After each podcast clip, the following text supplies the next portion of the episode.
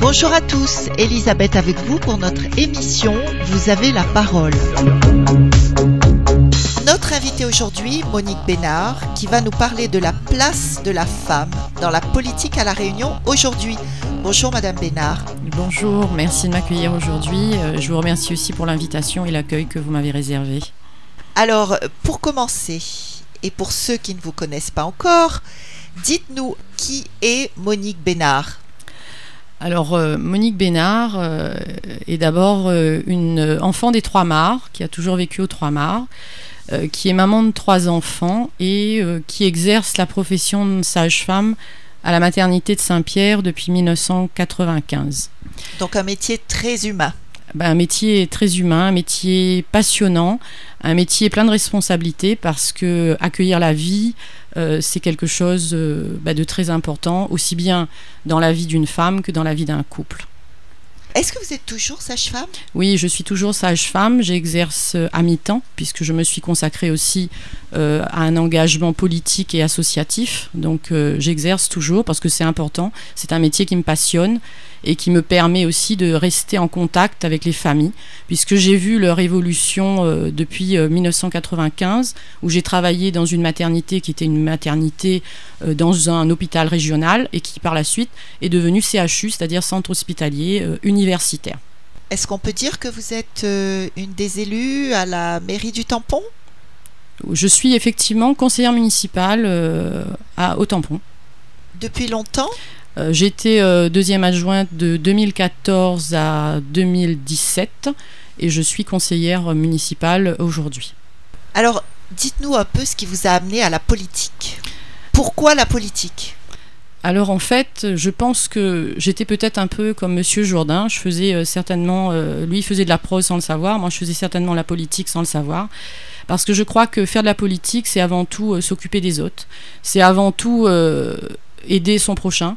C'est avant tout euh, s'intéresser à ce qui se passe autour de nous, euh, faire avancer un petit peu, euh, mais de façon totalement humble, avec sa capacité, son expérience, son expérience de maman, son expérience de femme, son expérience de professionnel, et en l'occurrence dans la santé, amener son, sa plus-value au service des autres. Oui, c'est une belle définition. Alors, est-ce qu'il est facile pour une femme de faire sa place dans cet univers de vieux briscards on pourrait dire que c'est la définition de la politique. Et la parité est-elle une réalité sur notre île? Alors après, je vais parler un petit peu de façon générale. Tout d'abord, moi, je suis euh, de celle qui dit que ben, je suis une euh, combattante. Hein. Je suis quelqu'un qui est positive, qui n'aime pas la fatalité. Donc euh, j'ai envie de dire, ben, c'est peut-être un défi supplémentaire dans ma vie et que, bon, même s'il y a eu des lois, euh, des euh, changements au niveau de la Constitution pour euh, amener une certaine égalité de plus en plus entre les femmes et les hommes, je pense qu'il y a encore du travail à faire.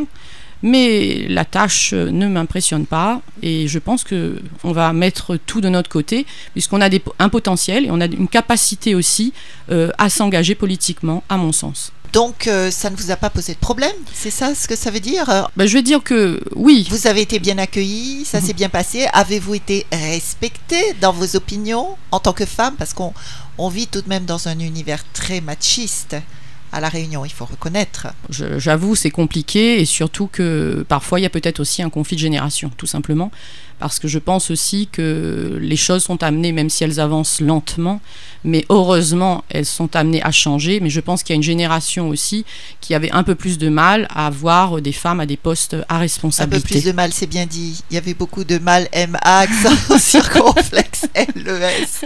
Alors, euh, oui, justement, pour euh, rebondir là-dessus, euh, la différence entre les hommes et les femmes, y compris peut-être et certainement en politique, vous avez certainement lu ce fameux best-seller très cocasse. Les hommes viennent de Mars et les femmes de Vénus, euh, écrit par l'américain John Gray, euh, qui mettait en avant, au travers du couple, les différences de comportement énormes qui existent entre les deux sexes. Alors, y a-t-il vraiment des différences aussi marquées en politique?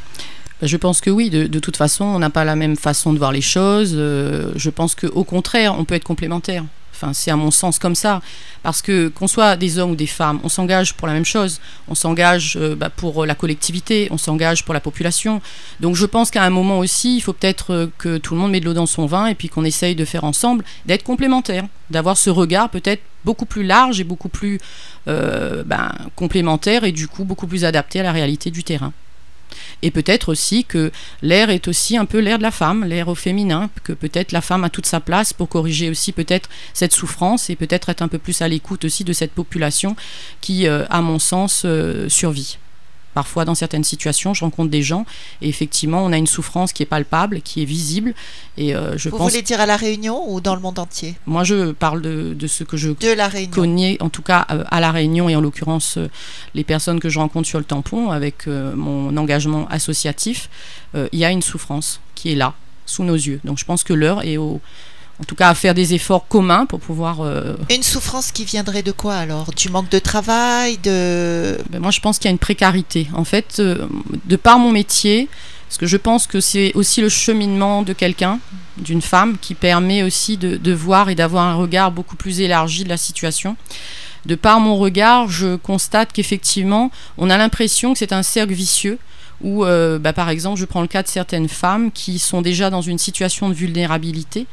Je prends le cas de ces grossesses précoces que je rencontre, de ces femmes qui n'ont pas de formation, qui se sont arrêtées à l'école tôt, qui parfois sont même euh, dans des difficultés ou qui sont même illettrées, qui se retrouvent enceintes de façon précoce, qui ne trouvent plus d'emploi, qui perdent leur conjoint ou qui retrouvent un autre. Et on se retrouve dans des familles où il y a effectivement une violence, une vulnérabilité et euh, des problèmes de, de parentalité qui en découlent après par la suite. Oui, donc en fait, en, en quelque sorte, euh, peut-être que la libération sexuelle n'a pas fait que du bien et euh, a fait éclater les familles. Ben, c'est vrai que je Parce que ce sont, on voit, excusez-moi, mais Pardon. on voit beaucoup de familles recomposées aujourd'hui qui sont pas forcément des réussites. Les enfants sont souvent les lésés de, la nouvelle situation. Euh, ou alors, comme vous dites, euh, des jeunes femmes trop jeunes qui sont déjà enceintes et qui ont de multiples partenaires et qui font des enfants avec euh, différents papas. Donc, il n'y a plus de noyau familial, il n'y a plus ce soutien solide qu'on trouvait avant à La Réunion, même dans les milieux très défavorisés. Qu'est-ce que vous en pensez? Euh, tout à fait. Je pense qu'on a euh, quelque part euh, fait, comme vous le dites si bien, on a fait exploser un peu la, cellule familiale. C'est vrai que on est dans un monde où ben, on a beaucoup d'informations, on est vers une mondialisation, mais quelque part, je trouve qu'on aurait dû préserver aussi et pas aller trop vite non plus et préserver cette cellule familiale. Après, c'est vrai qu'il y a des moyens qui sont mis en œuvre, mais je pense qu'aujourd'hui, on a une urgence aussi sociale à faire de la prévention. Alors, d'un côté, faire de la prévention et de l'autre, corriger les erreurs qu'on a fait, puisque quelque part, on a quand même déshumanisé euh, beaucoup les personnes. En, effectivement, lorsqu'on n'a pas de travail, lorsqu'on se retrouve dans une cité, lorsqu'on n'a pas de perspective d'avenir, euh, c'est vrai que on peut tomber facilement dans des situations bah, d'addiction de violence, de, de mal-être. Et on a à un moment, je pense, cette responsabilité aussi d'aller aider ces personnes pour qu'elles retrouvent du sens à leur vie. Oui, avant qu'elles soient totalement marginalisées, en C'est fait. ça. Vous pensez que c'est aussi le travail des associations? Parce qu'on a beaucoup, étant donné que je travaille euh, avec les associations, puisque j'ai un programme qui s'appelle l'écho des associations, euh, je peux voir qu'on a énormément d'associations sur le tampon qui font vraiment du bon travail et qui se donnent corps et âme à- aux causes qu'elles essayent de soutenir. Voilà, si, si vous aviez les moyens, qu'est-ce que vous feriez euh, pour les associations, par exemple? Alors déjà, euh, je, tiens, puisque l'occasion m'est offerte là, à saluer justement euh, toutes ces associations qui œuvrent euh, bénévolement pour aider des familles, des personnes en situation difficile et qui sont quelque part passionnées et animées par leurs actions. Donc je les félicite, je les encourage et je pense que l'avenir est à ça aussi. C'est-à-dire qu'aujourd'hui, je pense qu'il faut euh, développer le tissu associatif encore plus et encore plus dans les quartiers euh, dits parfois prioritaires, puisqu'on a euh, besoin de remettre du lien social. On a, on a besoin de recréer ce dynamisme, parce que oui, euh, notre famille longtemps créole, euh, il y avait ce- cette cohésion, cette solidarité. Et puis il y a eu le Cette solidarité, oui. Voilà. Très, très caractéristique chez les Réunionnais. tout à fait. La porte est ouverte. Y avait un peu en plus, l'autre y donnait, on faisait un peu de troc. Et je trouve qu'il est essentiel et important de penser, parce que oui, il faut développer, oui, il faut aller dans l'air du temps, mais il ne faut pas oublier qu'on est des humains. Donc je pense que dans ces zones un peu de concentration urbaine où règne euh, la précarité avec euh, du chômage, euh, des difficultés qu'on connaît, il faut recréer du lien social, que ce soit à travers un jardin collectif ou une association de quartier, une boutique solidaire, il faut absolument qu'il y ait en permanence des gens qui, des gens qui fassent du lien. Oui, d'ailleurs, en, parlant de, la précarité, en parlant des zones sensibles, évidemment, au tampon, tout le monde connaît le quartier de la Chatoire. Et euh, pour m'être occupée moi-même euh, de femmes dans ce quartier, j'aimerais comprendre pourquoi on mélange des personnes, on va dire, sensibles et qui peuvent être facilement brisées par leur environnement, c'est-à-dire souvent des femmes seules, justement, ou des femmes seules avec enfants, dans des quartiers où règne l'insécurité. Est-ce que, sous prétexte de, vouloir éviter les ghettos, euh, on met en danger des personnes fragiles en les mélangeant avec euh, des gangsters, etc. Qu'est-ce que vous pensez de ça? Ben en fait, euh, je peux vous donner un cas concret, effectivement. Donc, je pense qu'il faut être vigilant parce que j'ai rencontré récemment une dame qui veut absolument déménager, même si elle n'a pas les moyens de se retrouver avec un logement dans le secteur privé. elle est prête à sacrifier, à diminuer son pouvoir d'achat parce qu'elle se sent en insécurité totale. Elle me dit que pour monter euh, la cage d'escalier, elle se sent pas bien. Euh, elle reçoit des menaces euh, et qu'elle est même sous antidépresseur. Donc, je veux dire, effectivement, c'est une problématique, d'où l'urgence et l'importance de créer dans ces quartiers, mais en mettant un tissu associatif, en mettant des médiateurs, de créer justement un climat beaucoup plus serein. Mais on peut le faire, je pense. Radio Sud Plus. Radio Sud Plus. La sensation. On va faire un genre de jeu. Vous connaissez le vieil adage qui dit avec des si, on mettrait Paris en bouteille. Eh bien, on va jouer à faire comme si, si vous permettez. Ah oui, ok. pour répondre aux questionnements courants de nos auditeurs, parce que ça, c'est des questions qui reviennent tout le temps, tout le temps, tout le temps. Alors, la, la phrase clé sera Si j'étais. On est en train de jouer là, hein, je précise. Si j'étais maire du tampon, je ferais quoi? Face à ces trois problèmes récurrents que je vais vous exposer. Alors d'abord l'eau. Pourquoi n'utilise-t-on pas l'argent prévu pour l'installation d'une station de traitement des eaux au tampon alors qu'il s'agit pourtant d'une urgence sanitaire? Alors pourquoi une urgence sanitaire? Eh bien en fait parce que nous consommons l'eau agricole, donc pour boire, pour nous laver, on sait qu'on peut tout attraper par la peau également. Et cette eau traversant les zones agricoles se charge forcément de pesticides de toutes sortes.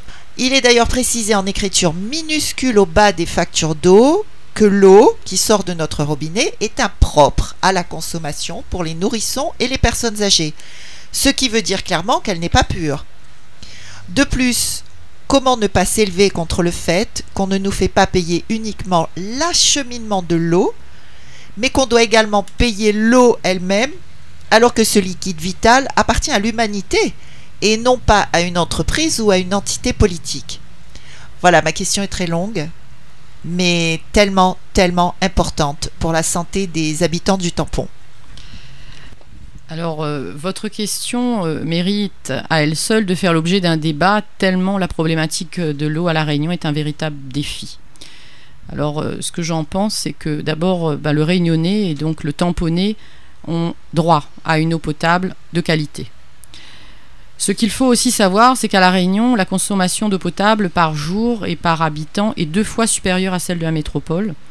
S'ajoute à cela, et vous en avez parlé, que le captage des eaux superficielles est supérieur au captage des eaux souterraines, contrairement euh, à la métropole, et nous avons là un véritable défi à surmonter. Alors nous allons prendre le cas du tampon. La totalité des eaux potables proviennent de, des eaux superficielles. Donner une eau de bonne qualité à la population suppose obligatoirement la construction de stations de potabilisation. Ce qui entraîne forcément euh, des dizaines de millions d'euros euh, pour une commune comme la nôtre. Mais le coût euh, important, voire exorbitant de ces stations euh, de potabilisation doit amener les responsables à prendre des dispositions pour que justement la facture d'eau de l'usager ne soit pas, euh, en tout cas, impactée et qu'il n'y ait pas une augmentation importante qui aurait pour conséquence forcément bah, d'atteindre et de toucher le pouvoir d'achat de nos concitoyens. Effectivement. Je vous, je, vous, coupe très rapidement, mais si on, on, ne faisait pas payer déjà l'eau en elle-même, ça pourrait permettre de garder un prix normal sur la facture d'eau. Oui, tout à fait. Et surtout que c'est le traitement de l'eau qu'on paye et l'acheminement de l'eau, essentiellement. Euh, en fait, il y aurait des pistes à explorer. Euh, d'abord, il faudrait peut-être euh, réduire la consommation euh, importante d'eau comme on a. Et puis, il y a aussi un problème de perte d'eau avec des canalisations qui sont vieillissantes et on a beaucoup de fuites d'eau. D'où aussi le fait de potabiliser qui a un coût cher et à côté, en parallèle, ben, on aurait du gaspillage parce qu'on aurait une canalisation qui serait de mauvaise qualité puisque ça date déjà de quelques temps et de quelques années. Mais je pense aussi qu'il y aurait euh, à faire aussi au niveau pédagogique. Euh, l'eau est une denrée rare, ça nous en avons tous euh, conscience, et il convient effectivement de peut-être la préserver et préserver aussi, puisque c'est l'avenir de notre planète, c'est l'avenir de l'être humain. Et il faudrait peut-être aussi penser à multiplier les modes de stockage de l'eau de pluie et euh, je pense que tout reste à faire euh, dans ce domaine. Et nous pourrions aussi euh, sensibiliser Bruxelles afin d'augmenter les dotations de l'Europe dans le domaine de l'eau. Et puis il y a aussi une piste, ça serait l'interconnexion des sources en eau potable des régions sud qui serait effectivement une priorité. Est-ce que vous avez pensé à la désalinisation de l'eau comme ça se fait en Israël, qui est un pays extrêmement désertique et ils ont réussi à en faire un, pays luxuriant, hein, puisque le monde entier euh, consomme les fruits, euh, en particulier d'Israël, parce qu'ils ont installé des, centres de, des usines de désanilisation de l'eau de mer. Oui, c'est vrai que j'avais euh, effectivement vu une émission concernant cela.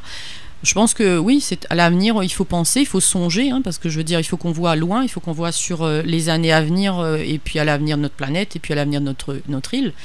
Mais euh, après, je pense que ce que vous avez soulevé aussi, c'est une question essentielle parce qu'en termes de santé publique, il faut qu'on fasse très attention.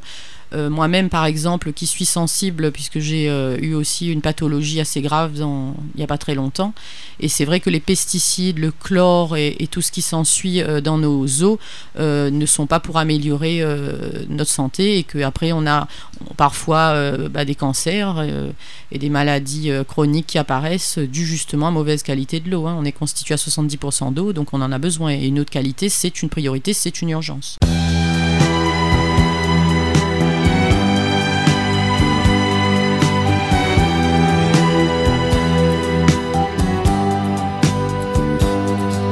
J'imagine la révolte prêchée par quelques douces femmes de mille ans de prison dévorées par les flammes. J'imagine l'amour faisant l'amour, la vie faisant le reste, une révolution sans un mot, sans un geste, et la grande liberté au point la rose et la grande liberté, la rose au point et la grande liberté, la rose au point, j'imagine. Un peuple dynamite et pourtant sans défense, tout en lui ne serait qu'amour et transparence. J'imagine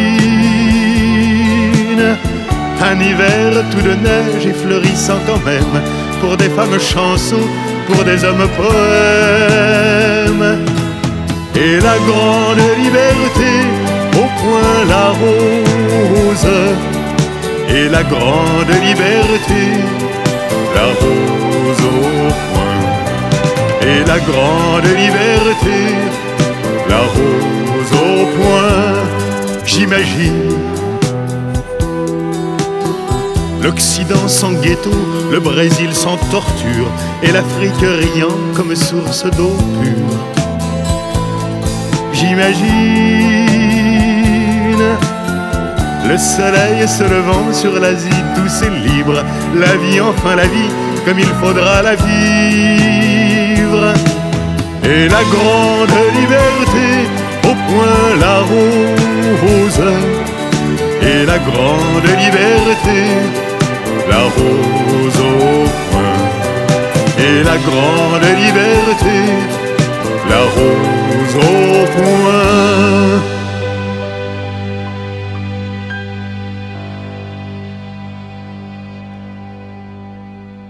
Alors maintenant, on va passer à la deuxième question, euh, chère donc au cœur de nos auditeurs, le parc des Palmiers. Alors le parc des Palmiers, depuis quelque temps, cet endroit magnifique visité quotidiennement par les tamponnés, se heurte à un gardien de substitution durant les périodes de repos du gardien régulier. Alors, je précise que le gardien régulier est très très apprécié des habitués du parc. Le problème, par contre, se pose lorsque le gardien remplaçant trouve normal, à l'heure de fermeture du parc, d'enfermer tout bonnement, il enferme les promeneurs qu'il juge trop lents à sortir. Alors, c'est déjà arrivé plusieurs fois, et les personnes enfermées ont eu la chance jusqu'ici de pouvoir être délivrées par le gardien régulier, lequel, bien qu'étant en congé, mais habitant en face du parc, prenait sur lui de faire des vérifications régulières. Et donc, en venant vérifier, il découvrait les gens enfermés et il les libérait. Comment interpréter un tel scandale? Pourquoi ce gardien totalement incompétent est-il manifestement protégé par la municipalité qui n'exerce à son encontre aucune sanction et qui continue à le maintenir dans ses fonctions comme si de rien n'était. Alors, on revient à la question de notre jeu. Si vous étiez maire du tampon, que feriez-vous face à ce problème? Bon, bah déjà pour moi c'est un scandale. Je veux dire, on doit mettre des gens compétents. euh, je veux dire, il y a quand même effectivement un minimum de professionnalisme euh, quand même euh, qu'il faut respecter. Euh, ce parc des palmiers qui est quand même euh, un outil et un héritage. Fleuron, un, un vrai voilà, fleuron pour un- le un tampon. hein. fleuron et un héritage qu'on a euh, en termes non seulement d'environnement, mais également en termes de parcours de santé ou euh, de culture. euh, De, en tout cas, c'est un véritable euh, trésor, euh, en tout cas, qui se, qui se situe au niveau euh, du Daci. Alors effectivement, euh, c'est pas normal que des marcheurs ou que des visiteurs se retrouvent enfermés euh, dans un parc, surtout qu'a priori il y a quand même les voitures qui sont visibles et qu'en plus secondairement, euh, je pense qu'il y a une autre barrière qui les Oui, emprisonne. euh, C'est que la barrière aussi se met ensuite, enfin le, le- le- gardien en question met une barrière qui empêche les voitures de sortir du parking. Donc je veux dire, c'est quelque part, euh, bon, moi je je peux pas, euh, en tout cas, mais je pense que quelque part il devrait avoir un peu plus de, de responsabilité et de regarder effectivement s'il y a personne dans le parc avant de fermer. Oui, mais alors qu'est-ce qu'on peut faire face à un, un employé communal aussi peu regardant? Est-ce que les employés communaux sont tellement protégés comme les fonctionnaires et que du coup euh, il n'y a plus moyen d'agir? Mais ça fait peur alors. C'est Bah, disons que, puisque vous m'avez posé la question, avec des si, donc c'était un jeu, ben, je dirais que peut-être que comme le personnel communal se sentirait aussi peut-être beaucoup plus, euh, entre guillemets, euh, reconnu euh, dans leurs euh, actions quotidiennes, beaucoup plus à leur place et beaucoup plus dans le professionnalisme, peut-être que ça n'arriverait pas, ce genre de situation. Et puis peut-être aussi que je pense que le parc des Palmiers aurait le mérite aussi de rayonner beaucoup plus à l'avenir. Je pense que voilà, ça serait intéressant de penser à d'autres pistes, euh, un parc avec des espèces, mais qui soit un peu plus vivant, un peu plus attractive, un peu plus au service de la population, que ça soit tant en termes pédagogiques, botaniques, euh, culturels ou autres, et que ça soit peut-être un endroit euh, qui nous réserve de grandes surprises à l'avenir. Radio Sud Plus. Radio Sud Plus. La sensation. Et puis euh, surtout les horaires, pas des horaires de bureau. Parce qu'en fait, Parce que justement, les gens sortent du bureau et aiment aller faire leur parcours de santé. Et total, alors ça c'est une aberration également. Euh, en été, alors qu'il fait extrêmement chaud jusqu'à 7h30 du soir, les gens vi- eh, viennent justement prendre euh, la fin du jour dans le parc, etc. Et le, le parc ferme à 7h. En hiver, le parc ferme à 6h30, alors qu'on sait que encore en ce moment, il fait, jour jusqu'à 7h et qu'il fait très chaud.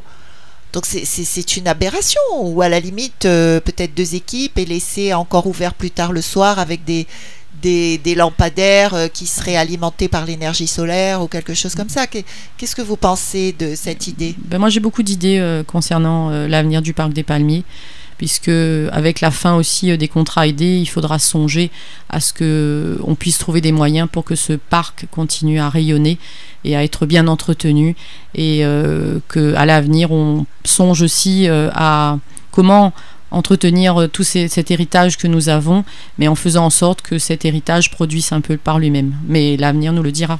Alors, la dernière question concerne la médiathèque. Alors, comment se fait-il que l'une des plus belles médiathèques de l'île, si ce n'est la plus belle d'ailleurs, ne soit accessible que de 13h à 18h et reste fermée les lundis? Pourquoi ne pas mettre en place deux équipes, ce qui permettrait aux tamponnés d'en profiter plus largement et en plus d'offrir du travail aux chômeurs? Tout à fait. Alors euh, effectivement, euh, moi je pense que les plages horaires de la médiathèque sont pas adaptées actuellement. Euh, déjà, nous sommes euh, une ville où il y a une université, il y a trois lycées, il y a six collèges, euh, il y a même une prépa santé. Donc la médiathèque, par définition, c'est un, outil qui est au service de la population. Alors ça favorise aussi l'accès égalitaire à tous les médias en matière de loisirs, de culture, d'information et même de formation continue. Ça permet aussi le développement euh, de la lecture sous toutes ses formes et auprès des jeunes. Ça permet aussi la consultation et l'emprunt des documents et des livres, la mise en valeur du patrimoine, des œuvres et de leurs créateurs. Alors pour moi, ce sont des lieux de détente, des espaces d'autonomie où euh, ben, s'invitent et s'inventent d'ailleurs les idées et les pratiques. Donc il faut absolument qu'on mette en place des plages horaires d'ouverture beaucoup plus importantes avec des moyens humains nécessaires et euh, je pense qu'on pourra y arriver à l'avenir. Et pour moi, c'est important aussi euh, la médiathèque parce que euh, c'est un, un endroit où un outil euh, qui est au service de la population, comme je le disais, mais qui permet à tous d'avoir accès à la connaissance. Et ça, pour moi, c'est une priorité. Donc, il faut que c'est les collectivités, il faut que c'est les administrations qui s'adaptent aux administrés, aux personnes, et non l'inverse. Alors, on va venir à quelque chose de beaucoup plus vaste et qui vous concerne vous en particulier. Est-ce que vous avez des projets dans un avenir proche? Oui, j'ai, enfin déjà j'ai un engagement euh, avec la population du tampon euh, depuis 2014 euh, puisque je suis élue dans cette commune. J'ai un engagement aussi associatif, mais j'ai un engagement aussi de tamponnaise, tout simplement, qui a envie de transmettre un petit peu quelque part bah, cette force de caractère que j'ai quand même, cette force euh, de combattante. Et je ne suis pas fataliste. J'ai envie que chacun trouve sa place dans cette société. J'ai envie que, quelle que soit notre origine sociale, qu'on donne une chance à tous. Parce que on peut pas avancer, on peut pas réussir tout seul dans son coin et dire bah les autres ça m'intéresse pas. Non, moi j'ai un rêve et je rêve d'une société où chacun trouve sa place et où on puisse vivre euh, en paix avec euh, les mots d'ailleurs de la République, hein, mais pour de vrai. Euh, je pense Oui, qu'on pour peut de vrai. voilà, pour de vrai. Et puis il faut développer encore la fraternité, la solidarité. Ça pour moi c'est des valeurs fortes et je continuerai à travailler pour que voir, euh, bah, pour pouvoir euh, prétendre effectivement à des projets ou à des grands défis encore qui m'attendent. Alors, pour rebondir un petit peu sur ce que vous venez de dire, est-ce que vous souhaitez lancer un message sur Radio Sud Plus aujourd'hui? Ben moi je dirais euh, allons euh, travailler dans ce sens-là. C'est-à-dire euh, on a un grand défi pour notre société, on a envie euh, bah, d'un avenir meilleur, donc je dis allons arrêter femmes d'un côté, hommes de l'autre, allons faire en sorte que nous puissions travailler ensemble dans l'intérêt général et que l'avenir soit justement cette complémentarité. Et j'invite aussi toutes les femmes quelque part à sortir, mais et à venir à mes côtés avec les hommes pour pouvoir euh, bah, créer un projet commun. Et puis je voulais dire aussi, euh, et saluer aussi, parce que souvent on parle de femmes qui ont marqué l'histoire, de femmes qui ont eu, entre guillemets, cette chance euh, d'arriver et d'être reconnues. Mais combien de femmes aussi dans l'ombre? Combien de mamans, mères de famille qui ont trinqué, qui ont eu 12 enfants, qui n'ont pas travaillé, qui ont élevé, éduqué leurs enfants dans des situations ou dans des, avec des moyens euh, difficiles et compliqués et qui ont fait de leurs enfants ben, des gens qui ont pu avancer dans la société, ben, on n'en parle pas de ces femmes-là. Et c'est des grands-mères, c'est des arrière-grands-mères, c'est c'est peut-être parfois nos mamans. Donc je veux dire, oui, il y a les femmes en l'air, mais oublie pas les femmes derrière aussi, les femmes de l'ombre, et toutes les femmes finalement méritent euh, d'être saluées. Bravo. Mhm. Est-ce que vous voulez transmettre un numéro de téléphone? Euh, oui, je peux transmettre euh, bah, mon numéro de téléphone, tout simplement, puisque en plus je suis présidente d'une association qui s'appelle Rayon de Soleil Tamponné, qui a pour but d'aider qui met en place euh, bah, des actions de solidarité euh, et euh, qui répond présent quand des familles sont en difficulté du mieux qu'on peut avec une équipe de bénévoles qui est engagée et qui est au service des autres sans rien attendre parce que parfois le sourire de quelqu'un ou rendre service c'est déjà beaucoup. Donc le numéro de téléphone c'est le 06 92 78 60 24 ou 06 92 62 24 32. Voilà, je vais, je vais répéter les numéros de téléphone. Alors le 06 92 78 60 24 ou sinon le 06 92 62 24 32. Eh bien, c'est la fin de notre émission, malheureusement, parce que c'est très intéressant de discuter avec vous, Monique, à bâton rompu comme ça. Et je vous remercie d'avoir été avec nous aujourd'hui. Mais c'est moi qui vous remercie et je vous souhaite une bonne journée et bonne journée à toutes et à tous.